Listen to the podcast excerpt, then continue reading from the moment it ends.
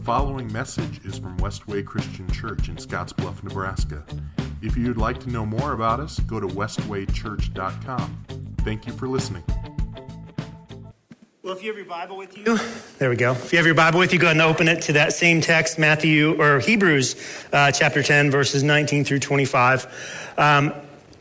Beginning last week and then over the next few weeks, we're talking about small groups. We're talking about building relationships with God, with one another as Christians, and then with people who are not followers of Christ. And there's an order to that.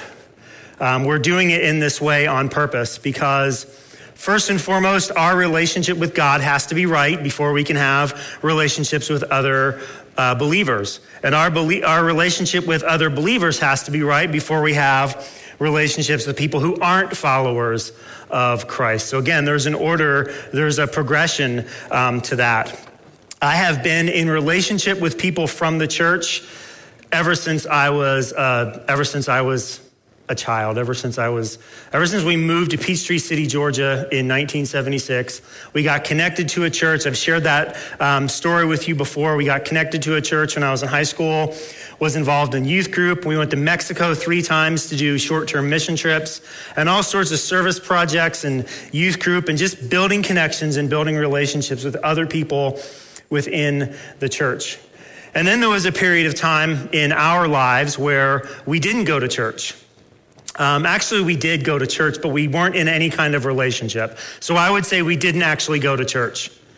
Even though we are physically present in a building where God was worshiped, I don't know that you could call what we did going to church because we just didn't know people. We weren't involved. We weren't engaged. And that changed, and I'm going to talk more about this a little later, but that changed in the mid-90s when we got connected to a church in Marysville, Ohio. And everything changed for us when it came to being involved in service and involved in small groups within the church. We're talking about this text today, Hebrews 10, 19 to 25. If you remember a few years ago, we did an entire series on the book of Hebrews. I think we did it verse by verse.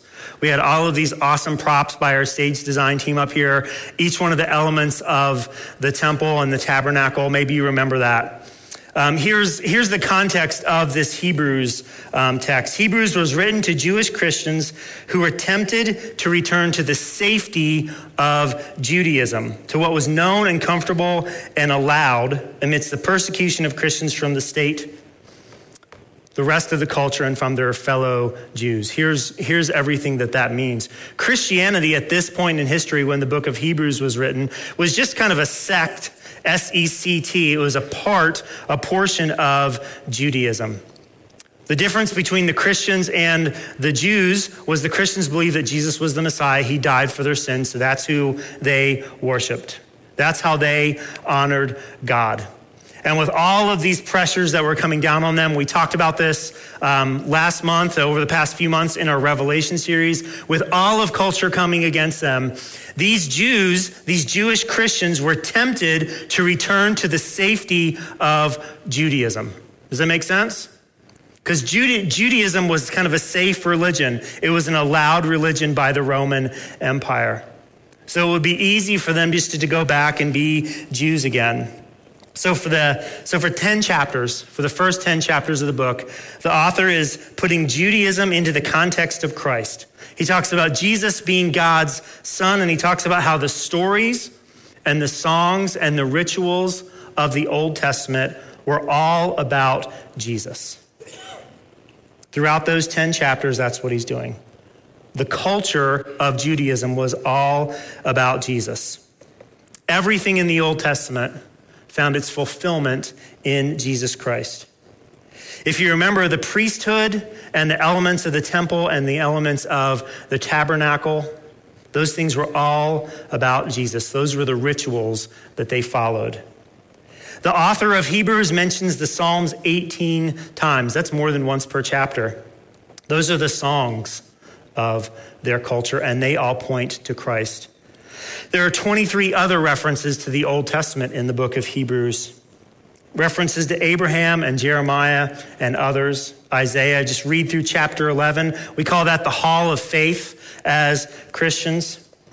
Every one of them is about Jesus. So then to return to Judaism, right, to not worship Jesus as the Messiah, to return to Judaism was to reject the reality of who God was in their lives. Right? To go to for everything to point forward to Jesus, to be fulfilled in Jesus, and then for a group of people to say, I don't want to worship Jesus, I want those things. I would rather go back to the temple and bring a sacrifice. I would rather go back to the temple and bring an offering. I would rather go back and follow the law. I would rather go back and do these things, was to reject God.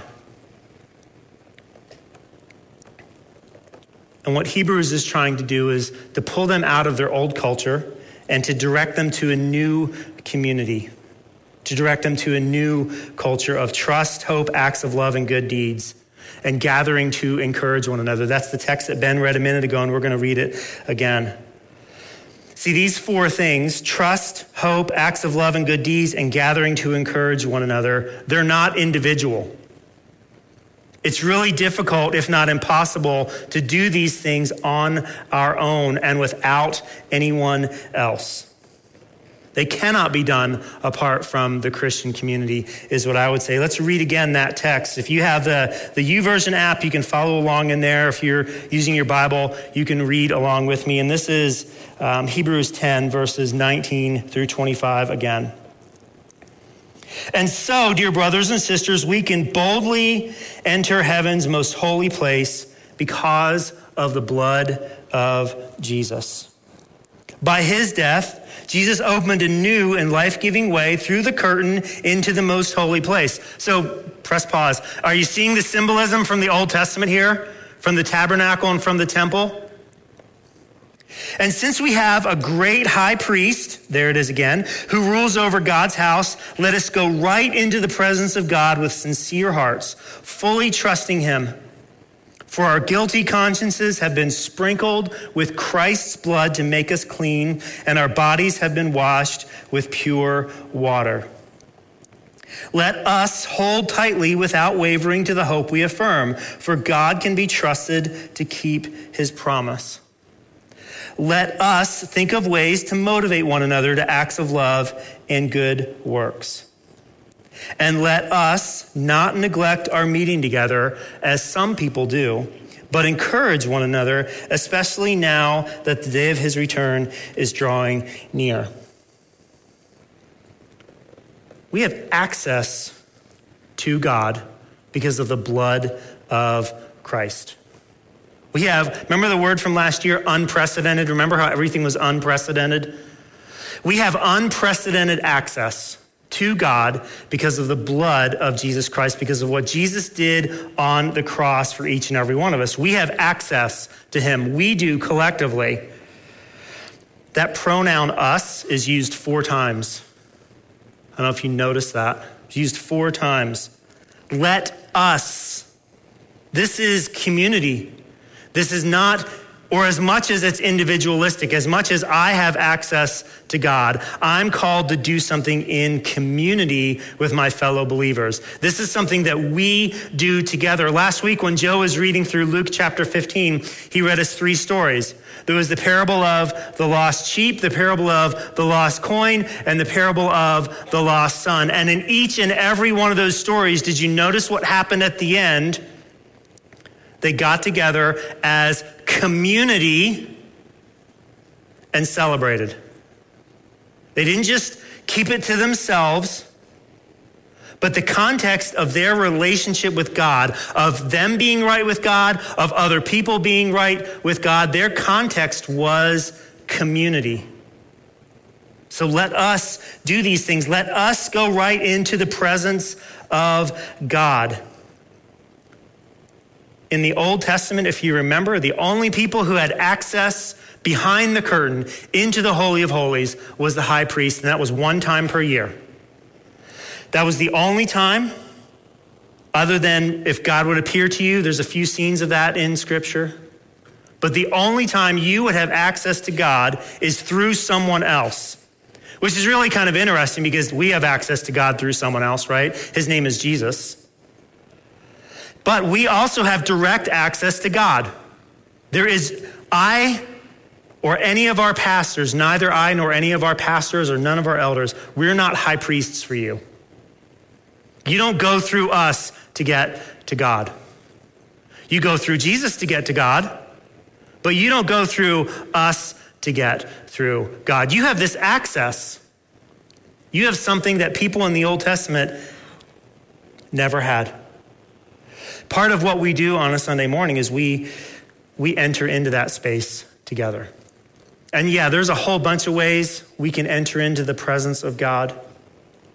But we do that together on a Sunday morning. We enter in to God's presence together. Boldly, we go right in is what the text says. Go right in. We go right in. We don't have to be afraid. We don't have to be ashamed. We go right in. When we repent and we confess our sin, we go right in. We go right into God's presence. The author also writes this, let us hold tightly to hope because God is trustworthy to keep his promises to his people. See, we get to tell one another when we are gathered together in community, we get to tell one another of the things that God is doing. We get to cling tightly to that hope because God is trustworthy to keep his promises to his people. We get to gather together. We get to talk about what God has done. How has God fulfilled his promises to you in your life this week? Now, some of you are wondering how we do that in here. Hold on to that thought. Because what we do as a gathered church is not just this thing. See, some of these things we can't do unless we're spending time in relationship with one another. I would actually argue we can't do any of these things unless we're in relationship with one another. It's impossible for us to fulfill what we are being called to in Scripture if we're not in relationship.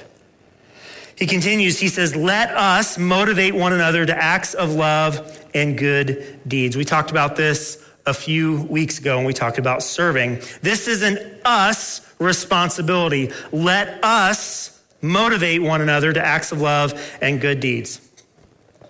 It's not just the job of our pastors and elders and our team leaders to make serving sound awesome. That's all of your job. That's all of our responsibility.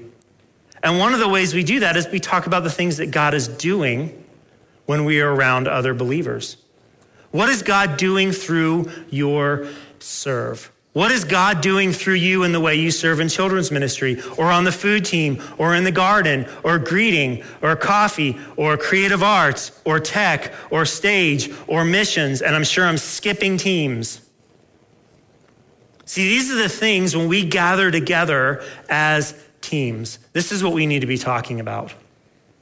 We need to talk about what God is doing through the things that we are doing to encourage one another, to motivate one another to acts of love and good deeds. And see, we won't do this if we're not in relationship. If we're not in relationship, you can't motivate me because I'm not going to hear about it. I'm not going to know what God is doing unless you're telling me. So you have to tell, I have to listen, I have to tell, and you have to listen. And these things all happen within the context of community as believers. This is how we build relationships with other Christians. Let us not neglect, here's the fourth one, let us not neglect our meeting together, but to encourage one another. I think this part right here, maybe more than any of the other three. I think this particular piece, this gathering together, would have been the most dramatically different thing when it came to culture between Judaism, between the Jews and the Christians. See, when the Jews in the Old Testament would gather together, yeah, they would have meals, they would do all these things, but they were all around an offering. They were all around a sacrifice. These Christians are being called not for sacrifices or burnt offerings, but they were being called together for encouragement. They were being called together to share what God was doing in their lives, what they were seeing, what they were perceiving God to be doing. They were gathered for encouragement because the text says, the day of Christ's return was drawing near. I don't know if you knew this, but the day of Christ's return is drawing near. A few weeks ago, remember we talked about the word soon, right? You're driving across country with your kids and they want to know when you're going to get there. And what was your answer? Soon. Like, we don't know what soon means. But Jesus is coming back, and if they thought the day of Christ's return was drawing near 2,000 years ago, it's probably a little closer today, isn't it? See, we don't know when this is going to happen. But as we think about the way we interact just with our own culture, the way we interact with our own society, and we feel things pressing in on us. And I got to tell you, if you haven't been paying attention to what's been happening in Afghanistan over the last 10 days, we have no idea of a state going against Christians. Can't even imagine what that would be like. But Christ's return is drawing near. And we need to encourage one another. We need to support one another. I heard about an interaction that one of our pastors had with someone earlier this week about this person feels like the culture is encroaching on what he is supposed to do as a follower of Christ. What am I supposed to do? How am I supposed to stand up amidst this culture that is pressing in on me? See, what we need is encouragement. And my suggestion to that pastor was, maybe we should get a group of people who all work in the same vocation as this person. And maybe we should have a roundtable, and maybe we should talk about how we deal with the culture encroaching on us as Christians. What is our responsibility? Besides hashtags, besides complaining about it on Facebook, like, how are we going to respond? How are we going to love other people? How are we going to show kindness and mercy and grace to people who believe differently than us? Maybe we should all talk about that. See, that's what it means to encourage. And there are some Christians today who act like they don't need anyone. They can just do this thing with God on their own. They don't need to be encouraged, but how can you be obedient to this if you're not in relationship? How can you follow God's commands to encourage one another if you're not in relationship? We can't do that. And see, this isn't just about the 10-15. I've heard so many churches and so many pastors use verse 25 from Hebrews chapter 10 as a bludgeon, right? You have to come to church. You have to come to church. You have to come to church. You have to come to church. And you know what? This gathering matters. You should come to this gathering, but this is not the most important thing we do. This is why we talk all the time about small groups and about serving and about being involved and engaged in our community, because this is not the most important thing we do. It's not an unimportant thing. It's not a priority. But this gathering that this author is writing about is more than just what happens at a certain space, at a certain time, on a certain day. It has to be more about that, because right now, let's go back to Christians in Afghanistan. That's like, I know that we're supposed to believe that what we're witnessing is a kinder, gentler Taliban. Like, that is nuts. There's going to come a time where those churches, where those Christians are not going to be able to gather in a fixed time, in a fixed place, on a certain day. And my hunch is they're not going to stop being the church just because they can't gather in a place. That's the kind of church I want to be a part of. A church that's not dependent on brick and mortar. A church that's not dependent on someone standing up in front of a group of people reading scripture. Right? We want to equip you. We want to teach you. We want to train you so that you can be the church. And what I love about what we've learned over the last 16 months is even in the midst of shutdown, like we were still being the church with one another, because we didn't require this building to do that. And I'm so thankful for that. And I think, I'm not alarmist, that time could just come again. So we want to be the church. We want to be the church now. We don't want to say, yeah, we're going to do that if. We want to do it now. I want to challenge you and I want to encourage you. See, verse 25 is like remember we talked about Revelation a few weeks ago. We had the woman who is giving birth. And one of the things we said was, like, that was Mary, but it was not Mary. It was Mary, but she was also representative of all of humanity. See, verse 25 is talking about things like the gathering, the weekly gathering, but it's not just the weekly gathering. If all you do is come here into this space 52 weeks a year, it's possible, and I would even say likely, that you will not communally hope, you will not communally trust, you will not communally motivate, and you will not communally encourage. Because we don't often have space for that. We try to make space for it, which is why the building opens at 9:00, right? To give you space to do these things with one another, for one another as a church. So when we come rolling in at 10:12, and then the second the reprise starts, we all make for the exits because we want to get out of here.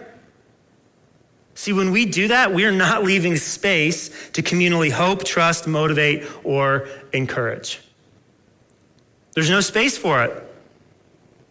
If you're coming to small group, if you're going to serve, if you're in Sunday school, if you're doing some of those other things, you have space for it.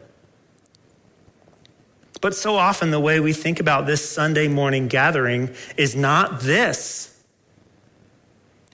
And we have to ask the question, why is that? Why am I doing what I'm doing? Because these are the things that we are called to do. And these things happen naturally. These things of communally hoping, trusting, motivating, and encourage, they happen naturally when we serve together. When we are pulling weeds in the garden, you talk to one another. When you serve in the soup kitchen, you talk to one another. We have a work day coming up I think it's the first Saturday in October. We have a work day coming up. I think we're going to spend 3 hours together doing hard work that Jim is going to come up with a list of 42 million things for us to do. And you know what we're going to do? We're going to talk to one another. We're going to engage one another. You're probably going to talk to people you didn't know. And that's like by design. This is why we do the things that we do. The reason we have ministries at Westway is not to keep you busy. It's to help you belong. We talked about that a few weeks ago. I don't know about you, but I don't need another thing on my calendar. I just don't. That was one of my biggest takeaways from 2020 was I felt like my calendar was constantly being taken away from me.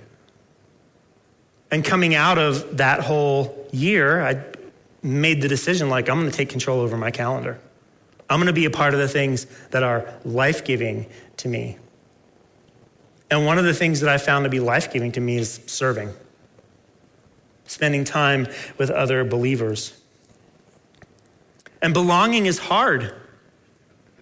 Relationships are hard. Our relationships in the church, our relationships with other believers are practice and prep and training for our relationships with people outside the church. I want you to take that in for a minute. Our relationship with other believers is practice and prep and training for our relationships with people outside of the church. In Acts chapter 2, verse 42, we read that the early church met for teaching, fellowships, and prayer.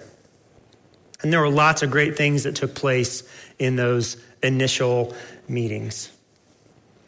But we read through the rest of the New Testament. We read through the rest of the letters to see what those church gatherings were really like. I think what Luke is doing is he's kind of painting this idyllic picture for us of what the early church was like. And it's really easy for us to look back into that, right? And with C.S. Lewis calls it historical, actually he calls it historical snobbery. That's like where everything in the past was bad and everything in today is good. See, we do the opposite with the New Testament church. We tend to think that the New Testament church had everything right. And if we could just be exactly like the New Testament church, then everything would be great.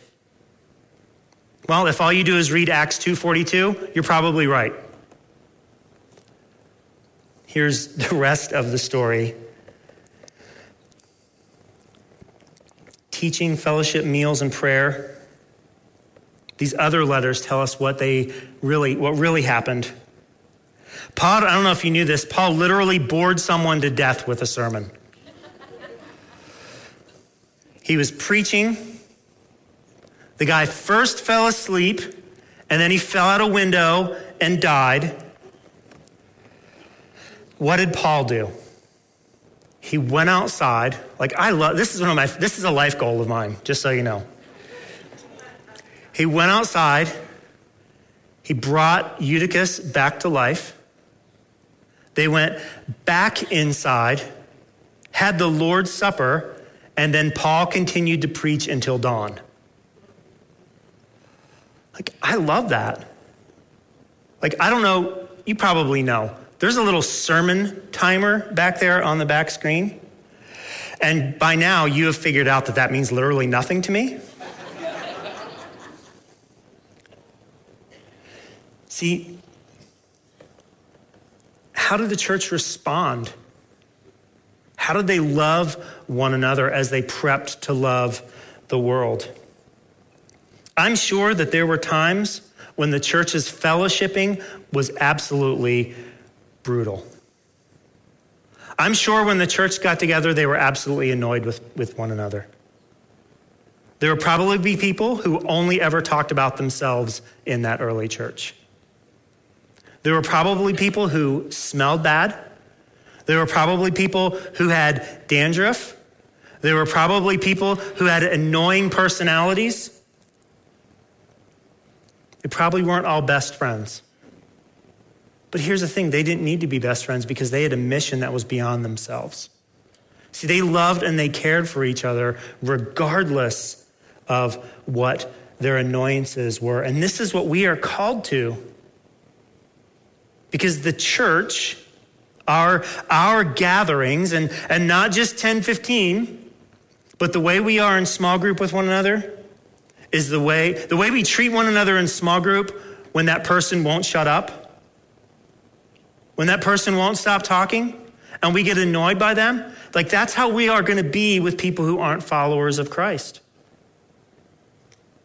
If we're put off by other people's behavior as Christians, we are not going to accept people outside the church.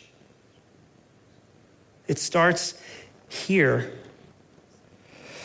Their meals, let's talk about their meals for a second. Man, just read 1 Corinthians and see what their meals were like.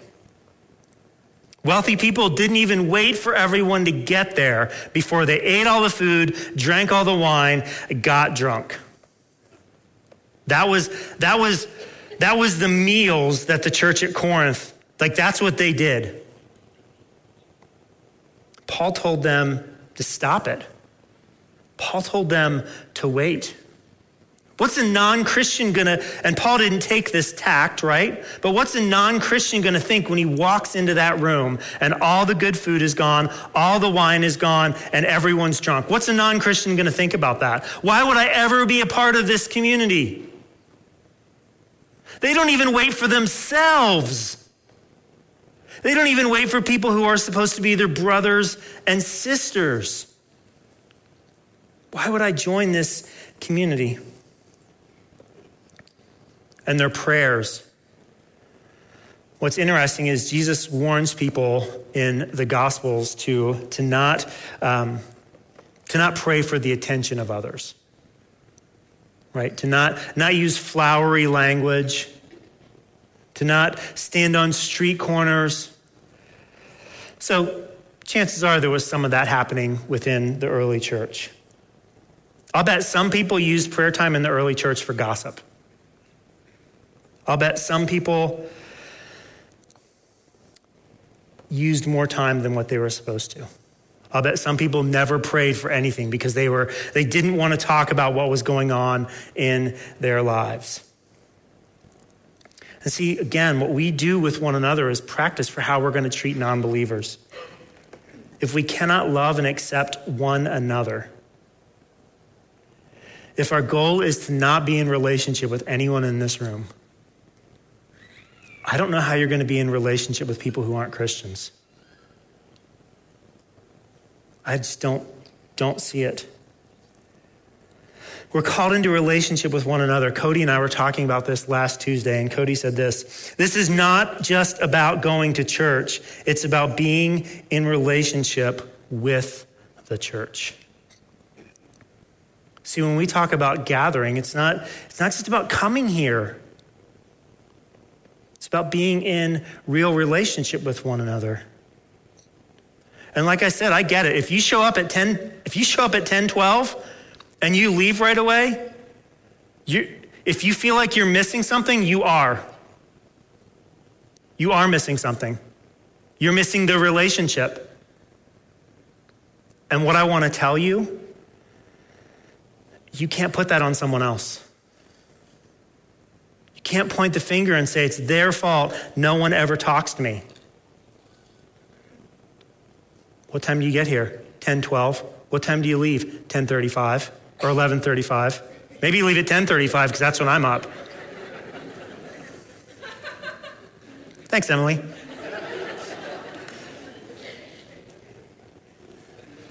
See, we have to take responsibility for this relationship with one another. We have to take responsibility for that. You don't have a relationship with an address. You don't have a relationship with a building. You have a relationship with a body. You have a relationship with other people. This is what we are called to as Christians. And I would say if you're not actually in relationship with anyone in the church, I would say you are not being the church. You're not fulfilling what God has called you to fulfill. How can you? These four things: hope, trust, motivation, encouragement. They all happen in small groups. It's what we're talking about over these few weeks. Being in small group is risky. We talk about good things and we talk about bad things and we talk about ugly things in our lives. It's an opportunity for us to be obedient to the Bible and confess our sins to one another. Small group's an opportunity for accountability, for people to challenge our thinking, to not tolerate our sin, and to call us on our crap. Because I have stuff in my life that I need to be called on. And that's the responsibility of my wife. That's the responsibility of our elders and our other pastors. And I have given permission to the people that are in my small group to call me on my nonsense. And Hannah's nodding because they do.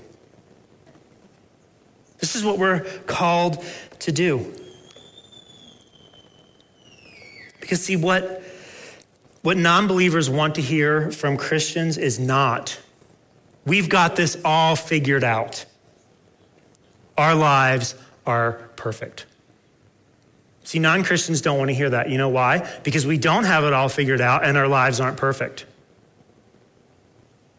Those things are not true about us. I recently had someone tell us in small group that until they came to our small group, they thought that pastors and their wives never struggled with anything. Like their perception and their perspective of pastors and their wives were like on this pedestal and there was never any problem in their lives. Well, man, if you think that, you should come to small group. Because we talk about what's going on in our lives. We want our small group leaders to talk about what's going on in their lives. We want to be honest. We want to be open. And if we're not loving and serving one another in those ways as Christians, we're never going to love and serve people who are not followers of Christ. See, our non-Christian friends and relatives and coworkers and family members, they need to know that you're a real person, that you have real problems. They need to hear that. And they need to hear about the hope that lies within you, right? They need to hear the hope of Jesus Christ and how Jesus has transformed you, how Jesus has transformed me. This is what we are called to. And these things happen in small group. Relationship is not a choice. It's what we're called to as Christians. I realize I've used that word called a lot. I had someone in our small group actually send me a text about it a few weeks ago, kind of asking about, what does that mean, called? What does it mean that this is something we're called to? Well, it's something that we're supposed to do. This is what Jesus wants us to do. It's how he wants us to live our lives. He's calling us. He's telling us to be in relationship with one another. If you're not in relationship through service or through small groups, if you don't come to the hog roast in a few weeks, if you don't come to our Thanksgiving meal in November, or the other 82 million ways that we have to be in relationship with you, you're missing out. You're missing out. And frankly, so are we. We are missing out. And so are the non-Christians among us. They're missing out. I wish you knew as followers of Christ. I wish you knew how much influence you had in the lives of other people. I wish you knew how much influence you could have in the lives of other Christians, of how much of an impact you make. I wish you knew how much influence you had in the lives of non-Christians. I wish you knew how much you mattered in the kingdom, to us, to me, to one another, to people who don't know who Jesus is. I wish you knew how much you mattered. Back in 1995, we moved to Columbus, Ohio. And we were in this phase in our lives where we knew there was something missing in our lives. And we had enough growing up in church as our cultural experience to know that that thing that was missing in our lives was Jesus. So we started looking for churches. And we were also looking for childcare. And you probably heard this before, but it matters today because we're talking about the impact and the influence that we have on other people. And I don't know how we did this in 1995. There was probably like a newspaper or something that we found this person's phone number in that was that provided childcare. And we connected with this lady named Teresa Poland who had a daycare in her home. And Anne met with her, with our kids. And she said, I'm full. My daycare is full. But God is telling me that I have to take your kids. So Teresa Poland took our kids during daycare. And shortly after that, she began to invite us to go to church. I was working most Sundays every month, so Anne went with her to church. Teresa waited outside every Sunday morning for her to get there, either at the car or at the door, carried our kids inside, you guys have backpacks now, like we didn't used to have that. We had like these big baby bags that for some reason we stuffed 1,000 diapers into, even though we were only going to church. Like Teresa met Anne outside the building every single Sunday, carried our kids to their classes, sat next to her, answered her questions, talked to her, and basically just loved her and then me, loved us into God's kingdom. See, this was someone who, because she was at a church where they loved each other well, they were ready to love non-believers. They were ready to love people who didn't know Jesus. And this is what we are called to. This is our responsibility. I wonder how many people in our lives we've seen struggling with their kids on a Sunday morning, and we haven't helped. Wonder how many times we haven't paid attention to new people in the room. We haven't connected with them. I want to encourage you this morning to look for ways to build relationships with other believers, to serve, to build relationships through serving. There are so many ways to do that. If you've noticed on Sunday mornings when we have a scripture reader, the person is always up here and they always talk about the way they serve. And we do that because we want you to know all the ways that there are to serve. Some of them are greeting and welcoming children at the children's counter. It's not minimal, it's easy, it's simple. Other ways to serve are serving in children's ministry or serving on tech team in the booth or serving as a creative arts person, right? Some of those things require more effort. They require more time and more energy. But if you're looking for a way to serve, and God is calling you to do that, I just want to extend that invitation to you to serve. And here's the second thing. I want to invite you to build relationships through small groups. Starting the week of September 12th, most of our small groups are going to be going through a series called Rooted. There's a big table out in the lobby. You'll know it because it says Rooted on the front of it. Starts on September 12th. You'll find the books that we're going to be studying through.